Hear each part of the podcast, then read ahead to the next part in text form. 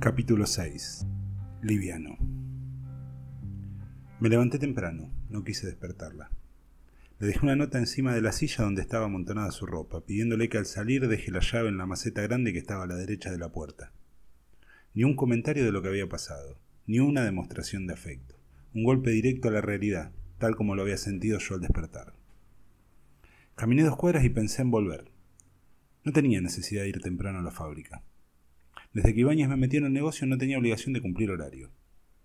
Podía volver, preparar unos mates, desayunar juntos, estirar lo que habíamos encontrado anoche un poco más, al menos unas horas. Seguí caminando. Me atormentaba pensar en lo inevitable. Esta noche otros hombres estarían con ella. Habíamos hablado de su trabajo y sabía cómo se sentía en esas situaciones, pero mi sentimiento era egoísta. Casi estaba llegando a la fábrica cuando no aguanté más y pegué la vuelta.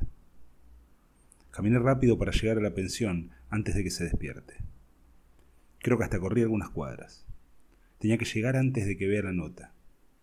Durante todo el trayecto evaluaba escenarios posibles. ¿Y si ya se había ido? ¿Habría visto la nota? ¿Estaría arrepentida? Cuando entré en la habitación estaba terminando de ponerse la ropa. ¿Te olvidaste algo? me preguntó con total naturalidad.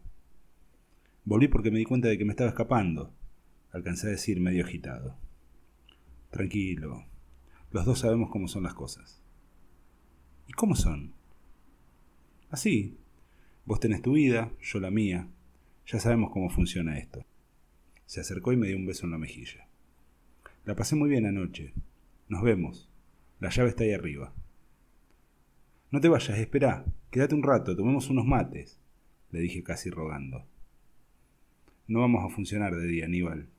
Demasiada suerte tuvimos de funcionar de noche. Disfruta, no la hagas más difícil.